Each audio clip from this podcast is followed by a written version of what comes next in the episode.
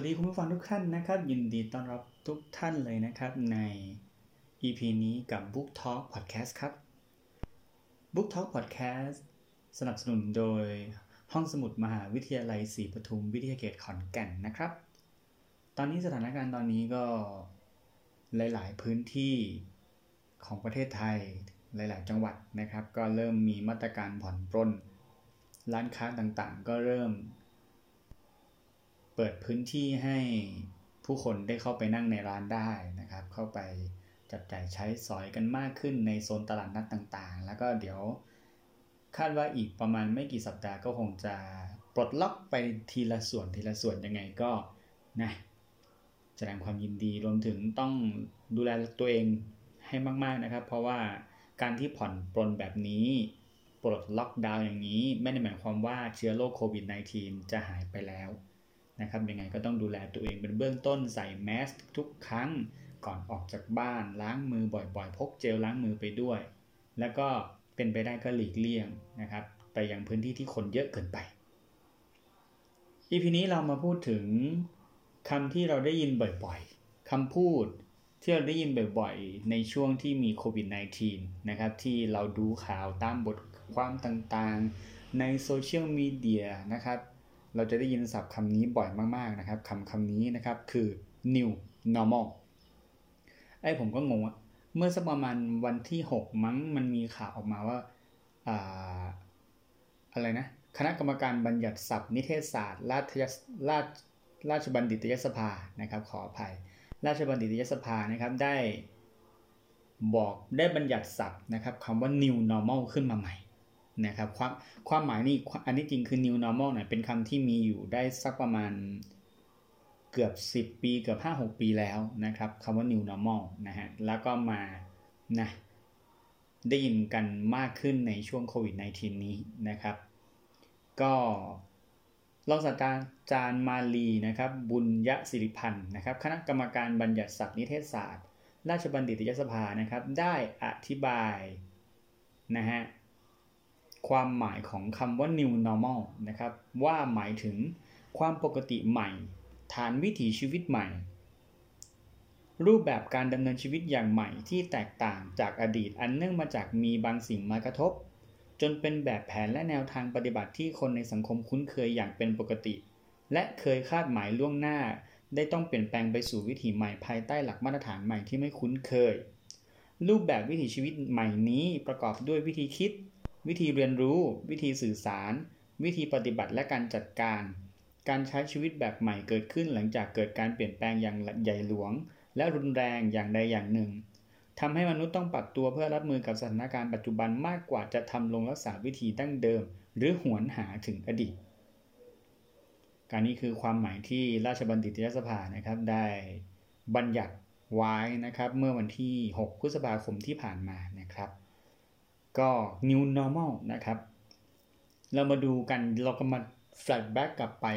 อันนี้จริงแล้วคำว่า new normal นั้นมันเริ่มนำมาใช้นะครับ เป็นคำศัพท์ทางธุรกิจและเศรษฐศาสตร์ถูกนำมาใช้ครั้งแรกในปี 2551 ในช่วงวิกฤตการณ์ทางการเงินของสหรัฐนะครับ หรือที่เรารู้จักกันในชื่ออะไรนะ วิกฤตแฮมเบอร์เกอร์ นะครับซึ่งทำให้เกิดภาวะเศรษฐกิจถดถอยทั่วโลกในปี 2551 ถึง 2555 นะครับย้อนกลับไป 5-6 ปีที่แล้วนะครับ ก็โดยปกติแล้ววิกฤตเศรษฐกิจจะมีรูปแบบค่อนข้างที่แบบจะชัดเจนก็คือมันจะเศรษฐกิจจะดีดีดีดีขึ้นเรื่อยๆ จนกระทั่งฟองสบู่แตกปุ้ม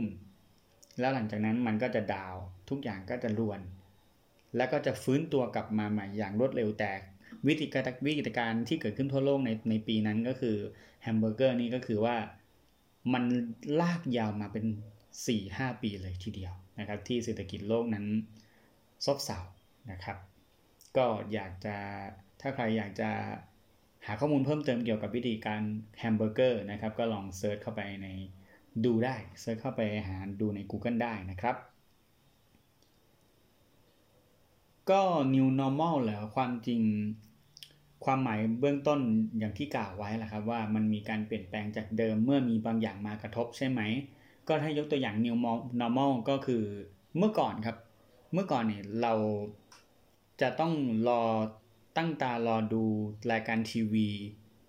เป็นอาทิตย์เลย หลังจากที่ดูตัวอย่างแล้วละครเรื่องนี้จะจบแล้วตอนสุดท้ายเจอกันอีกทีทุกวันศุกร์เสาร์อาทิตย์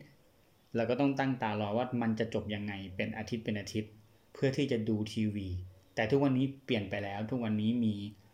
อินเทอร์เน็ตมีระบบสตรีมมิ่งมีระบบดูออนไลน์ย้อนหลังได้ดูเมื่อไหร่ก็ได้ดูที่ไหนก็ได้ดูทางแพลตฟอร์มอะไรก็ได้ดูผ่านทางมือถือทีวีแท็บเล็ตได้หมดนะครับทุกวันนี้เป็นแบบนั้นนี่คือ new normal ก็คือเป็นสิ่งปกติใหม่ขึ้นมา ซึ่งเกิดจากการกระทบของเทคโนโลยีที่ทันสมัยขึ้น อะไรอย่างนั้นนะครับ เรามาคุยกันดีกว่าว่า คุณผู้ฟังคิดว่า new normal ที่จะเกิดขึ้นหลังจากนี้มันจะมีส่งผลถึงอะไรบ้างในชีวิตประจำวันของเรานะเรามานั่งคิดกันเล่นๆครับท่านคุณผู้ฟังครับ ว่ามันจะเกิดอะไรขึ้นบ้างหลังจากที่หมดวิกฤตการณ์โควิด -19 ไปนะครับ ซึ่งเท่าที่ผมคาดการนะโควิด -19 จะจะยังป้วนเปี้ยนอยู่กับชีวิตประจำวันของเราไปอีกพักใหญ่เลยอาจจะ ปีหน้าหรืออาจจะ 2 ปีข้างหน้าขึ้นอยู่กับว่าเราจะหาวัคซีนป้องกันโรคผลิตขึ้นมาได้เร็วแค่ไหนนะครับ ตอนนี้ก็เป็นกำลังใจให้กับทีมแพทย์ที่กำลังวิจัยคิดค้นวัคซีนที่จะกำจัดที่จะทำให้โควิด -19 นั้น ไม่แพร่นะครับ อ่าเรามาดูกันอย่างแรกที่ผมคิดออก ปึ้งอย่างแรกเลยก็คือ เราจะใส่หน้ากากอนามัยกันเป็นเรื่องปกติ เราจะเห็นผู้คนใส่หน้ากากอนามัย พกเจลล้างมือ เป็นเรื่องปกติ แล้วก็มีการเว้นห่างทางสังคมโซเชียลดิส a ทนซิ่งกันเป็นเรื่องปกติเห็นจนชินตาต่อไปนี่ประมาณนะปีนี้ปีหน้าหรืออาจจะตลอดเลยก็ได้นะครับ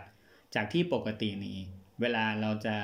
เห็นใครสักคนหนึ่งใส่ผ้าปิดปากใส่แมสนะครับ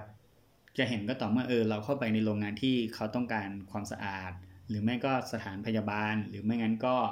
คนที่ป่วย เราจะเห็นว่าคนที่ป่วยอะหมายถึงต้องใส่แมสนะคนใส่แมสหมายถึงคนป่วย แต่คราวนี้มันจะกลับกันครับ มันจะกลับกันกลายเป็นว่า คนทุกคนใส่แมสป่วยไม่ป่วยก็ช่าง แต่เราจะต้องจัดการตัวเองถ้าป่วยปุ๊บเราต้องแยก social distancing ออกไป เราจะต้องไม่มารวมตัวกับผู้คนผู้คนจะรับผิดชอบมากขึ้น อันนี้เป็นอย่างแรกที่ผมนึกถึงนะครับในเรื่องของพฤติกรรมนะฮะแล้วก็การทักทายครับการทักทายเหมือนวิถีสากลก็คือเราจะจับมือเราจะสัมผัสตัวกันเพื่อแสดงถึงความสนิทสนมเพื่อความเป็นมิตรต่อไปนี้คงจะทักทายกันในอีกรูปแบบหนึ่งอย่างเช่น ก็ที่มีข่าวกันว่าอ่าเริ่มเอาวิธีการของเมืองไทยแล้วนะ ยกมือไหว้สวัสดี ไปใช้แทนการจับมือกันมากขึ้นนะครับ ก็อันนี้เป็นเรื่องของพฤติกรรมที่ผมคิดว่านะน่าจะเกิดขึ้น ต่อไป new normal ของทางธุรกิจทางการตลาด ว่ามันต่อไปสิ่งที่เราจะเห็นได้ชินตาคืออะไรธุรกิจอะไรที่จะมาแรงผมผมคิดออกอย่างแรกเลยคือนี่แหละครับธุรกิจที่เกี่ยวกับ Delivery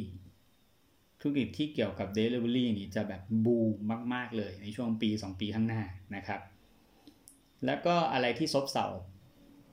สิ่งที่ซบเซาผมคิดว่าน่าจะเป็นธุรกิจแบบหรูหรา luxury อะครับ ที่แบบว่า ที่ต้องไปเดินห้างที่ต้องแต่งตัวสวยๆ พวกสินค้าแบบ high class พวกนั้นนะฮะ พวก high class พวกเครื่องประดับ พวกอ่าสินค้าที่ค่อนข้างจะเป็น high-end นะครับ เป็นกลุ่มกันเป็นกลุ่มเป้าหมายที่แบบว่าเออค่อนข้างจะแบบว่า ต้องเข้างานสังคมบ่อยๆ ต้องใส่ชุดราตรีสวยๆ แบรนด์เนมต่างๆนะครับ อันนี้ก็จะซบเซาลงแน่ๆนะครับที่ผมมองนะครับ แล้วก็ภาคธุรกิจนี่จะขับเคลื่อนเข้าสู่ยุคดิจิตอลมากขึ้น จากที่มันดิจิตอลอยู่แล้ว ตอนเนี้ยแม้แต่ร้านอาหารตามสั่งก็จะแบบเริ่มผูกกับบริการขนส่ง delivery เริ่มมีนะการจัดส่งโดยใช้แอปพลิเคชันทางมือถือ เราจะแบบว่าเห็นร้านใหม่ๆ หรือร้านที่แบบว่าปรับตัวกันมากขึ้นนะครับ การขนส่งสินค้าเนี่ยก็จะ ผมว่าน่าจะมีบางประเทศที่ จะต้องเริ่มแบนสินค้าจากจีนอันนี้ที่ผมมองมองแบบ มองด้วยการคาดเดาถึงความน่าจะเป็นก็คือ สินค้าที่จะข้ามประเทศจะเริ่มมีการคัดกรอง มีการ QC กันละเอียดขึ้น โดยเฉพาะสินค้าที่แบบว่ามาจากจีนนะมาจากประเทศที่ มีเคยมีการแพร่เชื้อโควิด -19 มาก่อนนะครับ ก็จะเข้มงวดขึ้น เพราะฉะนั้นธุรกิจโลจิสติกนี่เท่าที่ผมมองก็คืออาจจะซบเซาไปสักพักหนึ่งนะครับ แล้วก็จะอย่างที่เกริ่นไปว่าพอมีหลากหลายร้านค้าหลากหลายแบรนด์จากในประเทศเริ่มใช้ดิจิตอลเป็น ผู้คนเริ่มจับจ่ายใช้สอย ผู้คนเริ่มรู้จักแบรนด์ใหม่ ๆ ขึ้นมาผ่านผ่านช่องทางดิจิตอล สิ่งที่จะเกิดขึ้นก็คือ เราจะมีการซื้อขายมีเงินหมุนเวียนในประเทศ มีคนซื้อสินค้าภายในประเทศกันมากขึ้นนะครับ อันนี้ที่เป็น new normal ในแง่ธุรกิจนะครับ แล้วก็อย่างสุดท้ายที่ผมมองอะไรที่เป็น new normal ที่จะเห็นได้ชัดในอนาคตอันใกล้คือเป็นเรื่องของการในเรื่องแง่ของการใช้ชีวิตครับผม อย่างที่ ชัดๆเลยตอนนี้ก็คือ ผมว่าหลาย ๆ ที่ทำงานหลาย ๆ ออฟฟิศนะ หลาย ๆ บริษัทนะจะเริ่มเห็นถึงข้อดีของการ work from home หลังจากที่ผมดูข่าวเมื่อวันนี้นะครับ ล่าสุดเห็นบอกว่า Facebook และ Google นะครับ ได้สั่งให้พนักงานแทบทุกแทบทุกตำแหน่งในบริษัท ให้ work from home ไปจนถึงปี 2022 นะครับ ก็เหลือคืออีก 2 ปีข้างหน้าคือเราสามารถทำในบ้านได้เลย นะครับ work from home โดยเฉพาะที่จะเป็นธุรกิจทางด้าน IT นะครับที่จะปรับตัวเป็น work from home กันเร็วเร็วกว่าเดิมมากกว่าเดิม เยอะกว่าเดิมนะครับ แล้วก็ผู้คนจะเข้าถึงเทคโนโลยีได้ง่ายขึ้น มันเป็นการปรับตัวอัตโนมัติครับ คือพอเรากลัวที่จะออกไปพบผู้คนจริง ๆ ในแหล่งชุมชนจริง ๆ เราก็จะหาวิธีที่อำนวยความสะดวกเราที่สุด เช่น การสั่งอาหารนั่นนี่ ผู้เฒ่าผู้แก่เราคนทุกยุคทุกวัยทุกช่วงอายุจะเริ่มใช้เทคโนโลยีเหล่านี้มากขึ้น จะเริ่มแบบติดต่อสื่อสารกันด้วยทางนี้มากกว่าที่จะไปพบกันจริง ๆ เพราะฉะนั้นมันจะเป็นอีกก้าวสำคัญที่เราตามหามาตลอดว่าเฮ้ยคนรุ่นป้าเราคนรุ่นลุง รุ่นย่ารุ่นตาเราอะจะเริ่มใช้เทคโนโลยีเหล่านี้ กันได้คล่องขึ้นเก่งขึ้นนะครับ ที่ผมมองนะฮะแล้วก็ จะประมาณนี้ประมาณนี้นะครับสำหรับที่ผมคาดการไว้เกี่ยวกับ New Normal ที่จะเกิดขึ้นในช่วงวิกฤตโควิด -19 นะครับ ยังไงก็นะเห็นด้วยไม่เห็นด้วยยังไงสามารถคอมเมนต์มาบอกกันได้นะครับ แล้วก็ฝากไว้สำหรับ EP นี้นะครับ Book Talk Podcast ตอนนี้เอาบทความนะครับ รวมถึงข่าวสารอัปเดตนิดหน่อยนะครับ เกี่ยวกับวิกฤตโควิด -19 มาเล่าให้ฟังกันสำหรับวันนี้ก็พอแค่นี้ก่อนนะครับ แล้วเจอกันใหม่ EP หน้านะครับ ขอให้ทุกคนดูแลรักษาสุขภาพด้วยนะครับ สวัสดีครับ